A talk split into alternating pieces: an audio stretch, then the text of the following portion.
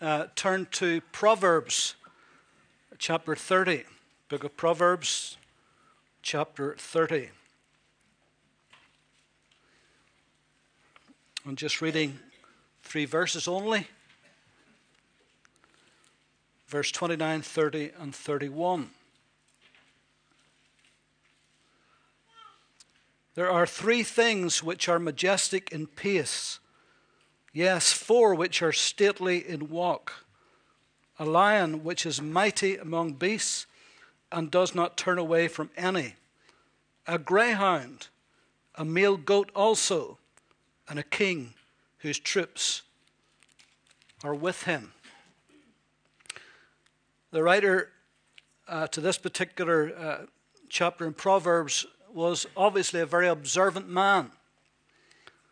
And watching animals and various things around him, uh, he imagined and could think in his mind uh, illustrations that he wanted to use.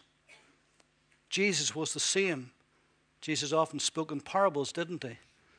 And he spoke about fish and all kinds of things. I've titled this unusual message tonight Four Things That God Wants Us to Possess. Four things that God wants us to possess the strength of a lion, the stamina of a greyhound, the stature of a male goat, and the stability of a king. The strength of a lion, a lion which is mighty. Uh, the New King James says mighty, but the authorized version says strongest. The lion which is strongest among beasts and does not turn away from any. Now, obviously, I'm spiritualizing this tonight.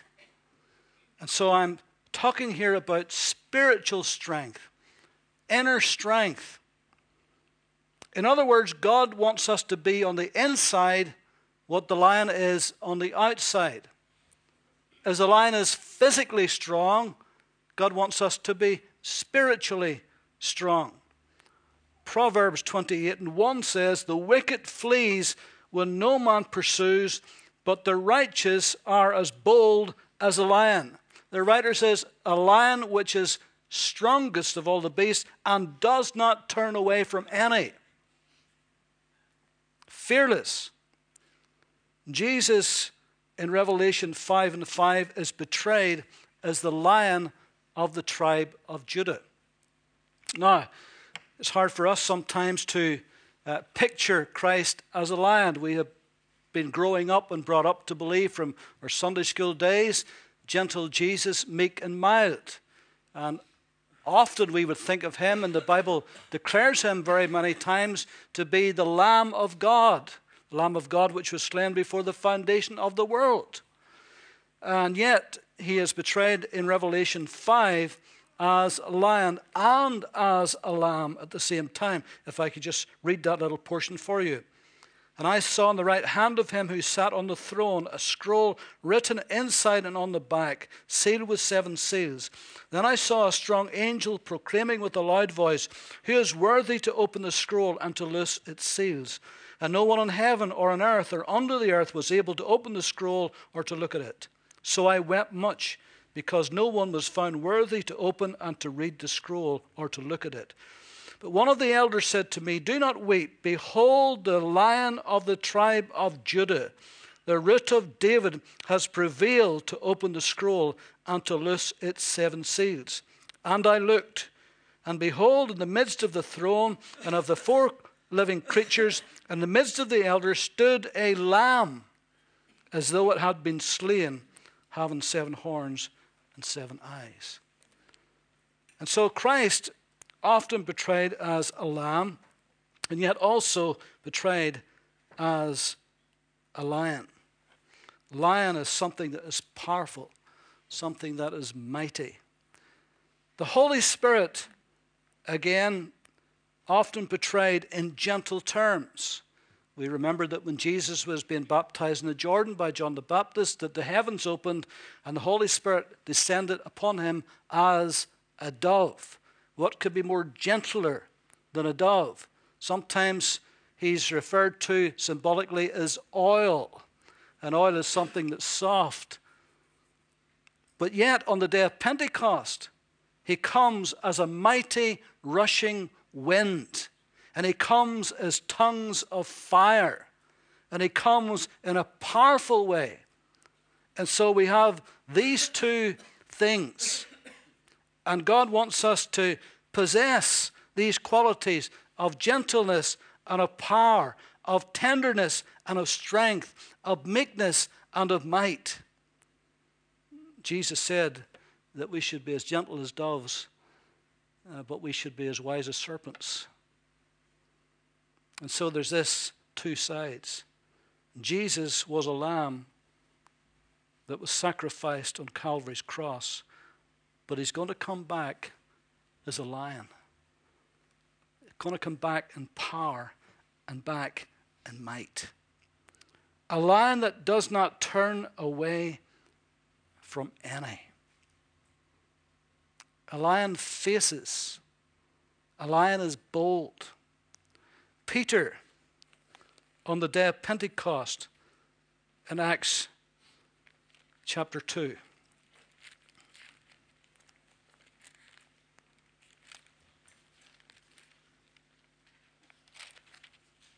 This is the Peter, remember, who was so afraid and so cowardly that he even denied that he had ever known the Lord Jesus Christ.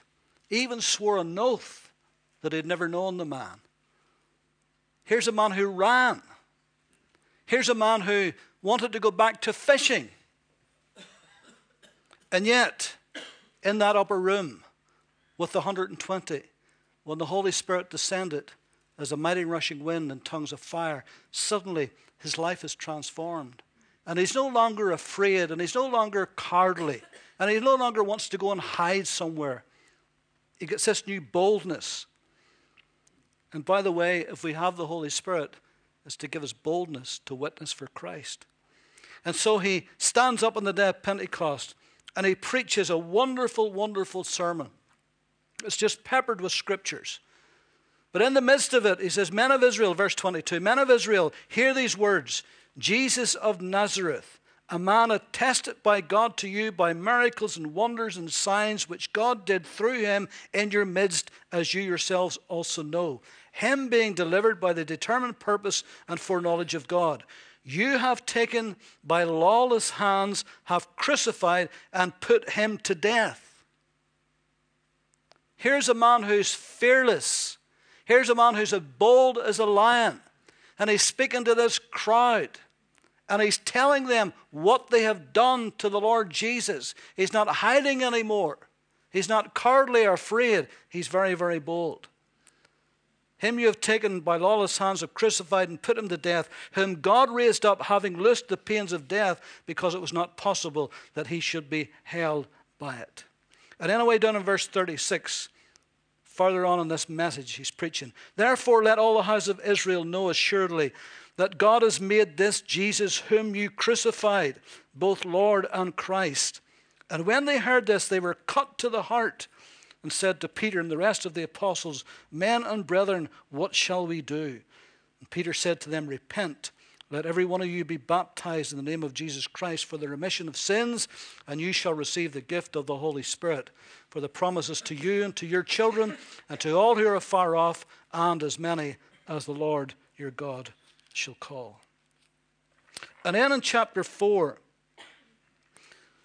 uh, Jesus, uh, Peter and John at the beautiful gate uh, healed the lame man, caused such a ruckus and they were brought up before the, uh, before the priests and the Sadducees.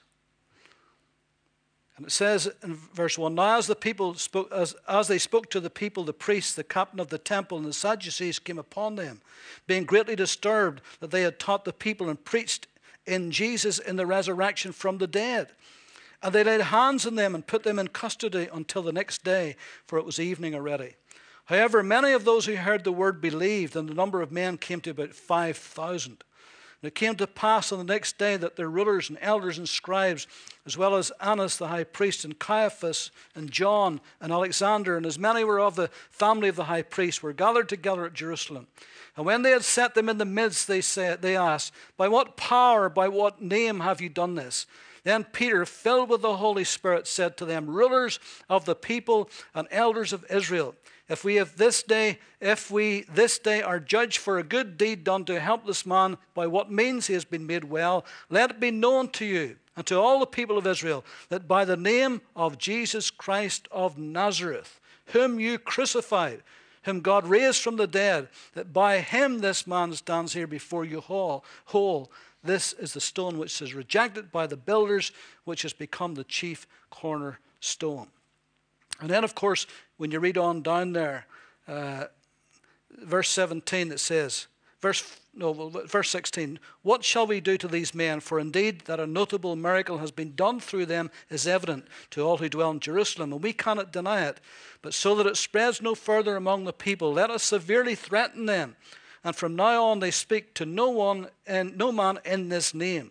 So they called them and commanded them not to speak at all or to teach in the name of Jesus. But Peter and John answered and said to them, Whether it is right in the sight of God to listen to you more than to God, you judge.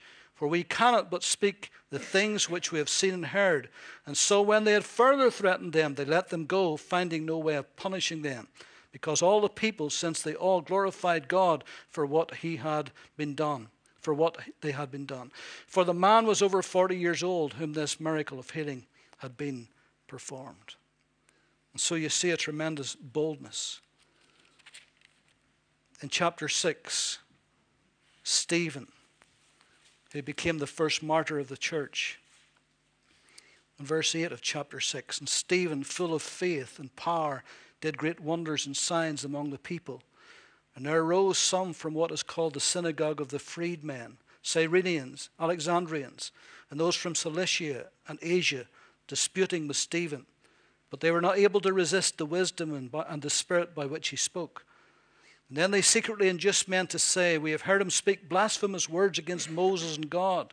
And they stirred up the people, the elders and the scribes, and they came upon him and seized him and brought him to the council. They also set up false witnesses who said, This man does not cease to speak blasphemous words against this holy place and the law. For we heard him say that this Jesus of Nazareth will destroy this place and change the customs which Moses delivered to us. And all who sat in the council looked steadfastly at him, and they saw his face as the face of an angel. And then, if you read on, you'll find that Stephen preached a wonderful, wonderful sermon to these people. And you know, he started with Abraham and he went on to Moses and he on to Joseph and he went on to David and he went on to Solomon. I mean, he just gave them just a whole lot, never missed a beat. And then he says in verse 51 You stiff necked and uncircumcised in heart and ears, you always resist the Holy Spirit as your fathers did, so do you. Which of the prophets did your fathers not persecute?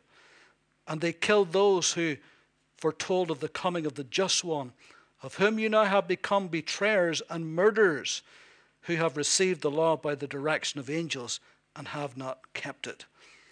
Well, that's bold, isn't it?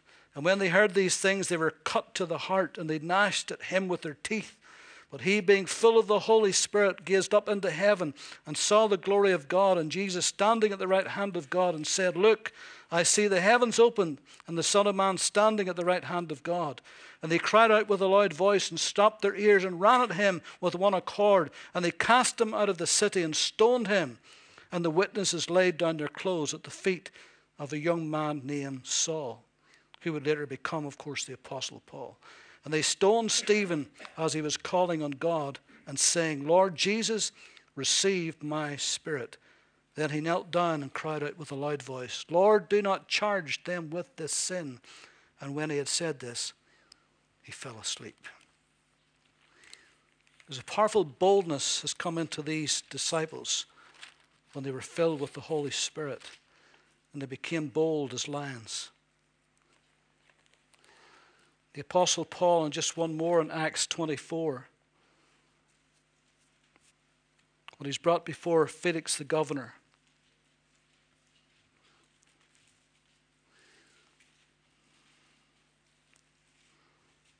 But verse 22 of Acts 24 But when Felix heard these things, having more accurate knowledge of the way, or these Christians, he adjourned the proceedings and said, When Lysias the commander comes down, I will make a decision on your case. So he commanded the centurion to keep Paul and to let him, uh, let him have liberty, and told him not to forbid any of his friends to provide or vi- visit him, or for to visit him. And after some days, when Felix came with his wife Drusilla, who was Jewish, he sent for Paul and heard him concerning the faith in Christ. Now, when he reasoned about righteousness and self control and judgment to come, Felix was afraid. Now, the King James, the authorized version, makes that better, stronger. It says, Felix trembled. And when you look that word up, it literally means his knees were knocking. He was so moved, he was so afraid by what he heard about judgment to come. His very knees were knocking together. What boldness Paul had. He answered and says, Go away for now, and when I have a convenient time, I will call for you. The strength of a lion, boldness. The stamina of a greyhound. The word greyhound here comes from a root word meaning slender waisted. So the translators put in the word greyhound. Whether it was an actual greyhound as we know a greyhound, but it was an animal with a slender waist that was built for running. It was built to run and to run and to run. God not only wants us to have the strength of a lion, but the stamina of a greyhound. Having strength is one thing, having stamina is another thing. Having ability is one thing, having durability is an entirely different thing. Apostle Paul says, I have run my race, I have finished my course. That's stamina, isn't it? He can look back after a long life of serving the Lord and he says, I finally got to the end. The finish line is in sight. He was about to die for his faith. He says, I've run my race, I've finished my course. Jesus says, Well done, good and faithful servant. Enter into the joy of your Lord. Jesus said, He that endures to the end shall be saved. Some Christians are like shooting stars. They light up the sky for a little bit and then they fizzle out. You never hear of them again.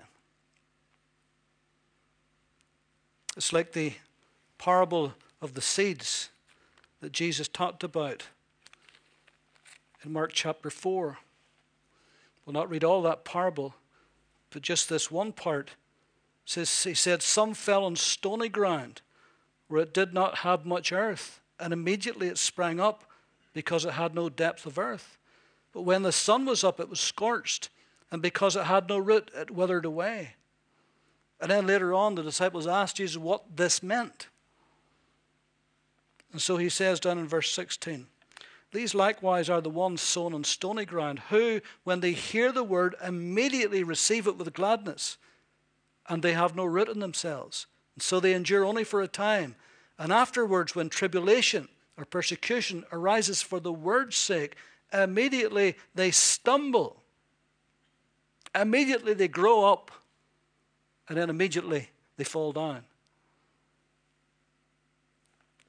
No stability, not established. Hebrews 6:15 and so after this is speaking of Abraham and so after he had patiently endured he obtained the promise for you have need of endurance after that you have done the will of God you might receive the promise. Now, whenever I was at school, uh, I loved sports. And the only reason I loved sports was it got me out of doing the academic stuff. So any excuse was good enough. And although I am of average size, somehow or other, and I must have been half decent at it, I got into the school basketball team. And it was brilliant because you got away some days to, to Larne or to Belfast and you played inter school competitions. It was great. Sometimes we won, sometimes we lost, but we didn't care as long as we got out. That was the only thing mattered. And so sports were good.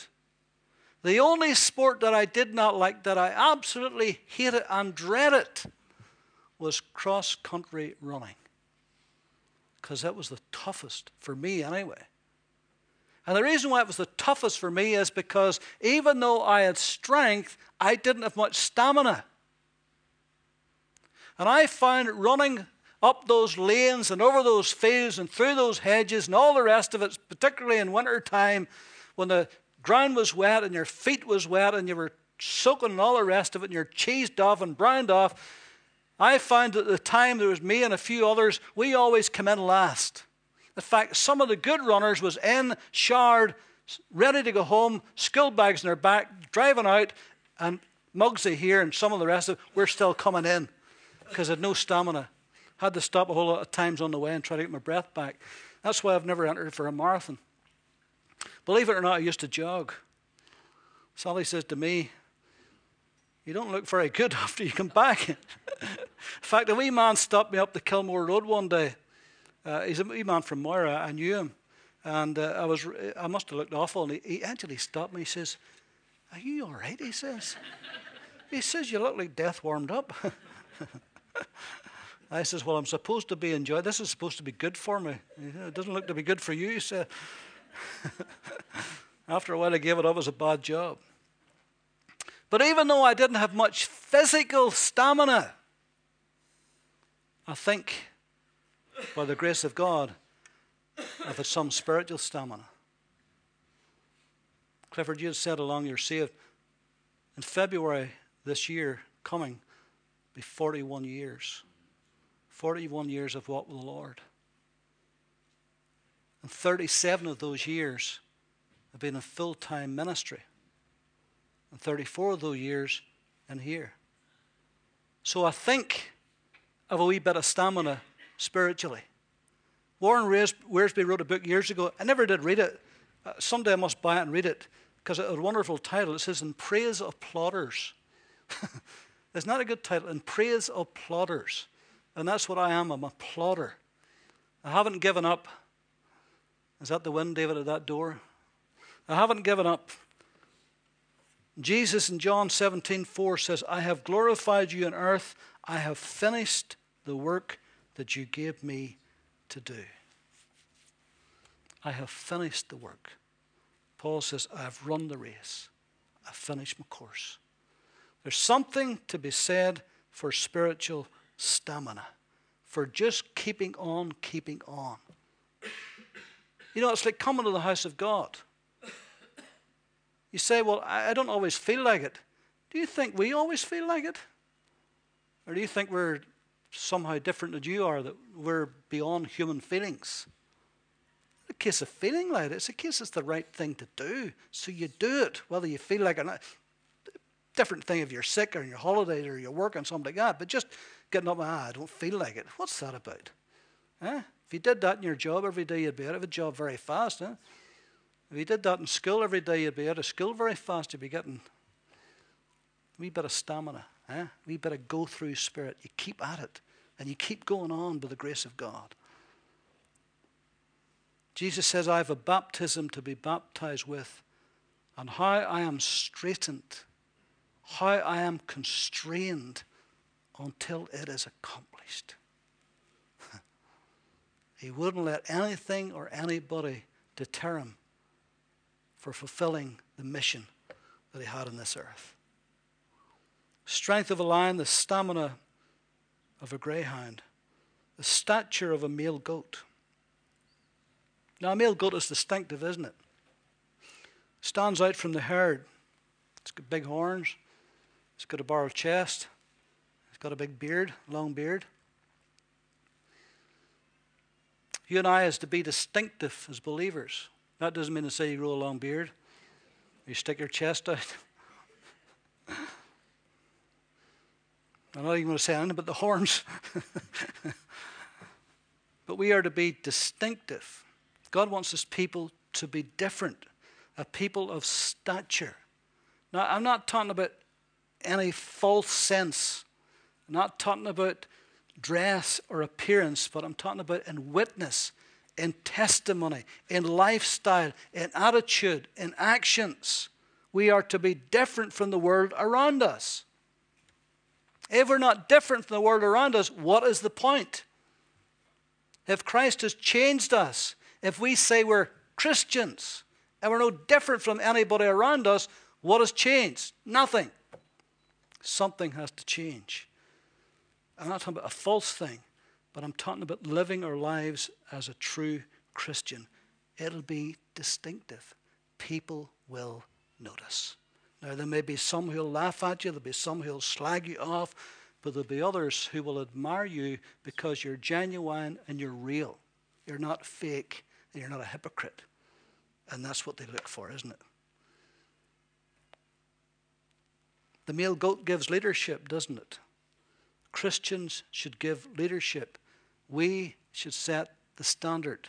We should lift the standards, whether that's in the workplace or in the home, on the job, or in business, or among our friends.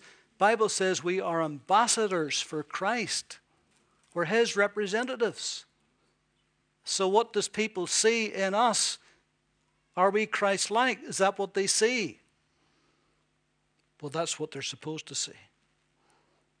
The stature of a male goat. Do we stand out? Are we different? I don't mean that are we naturally different. You know, if you're around people a little bit, they'll begin to notice the difference. And they just may ask you, why are you different? How are you different?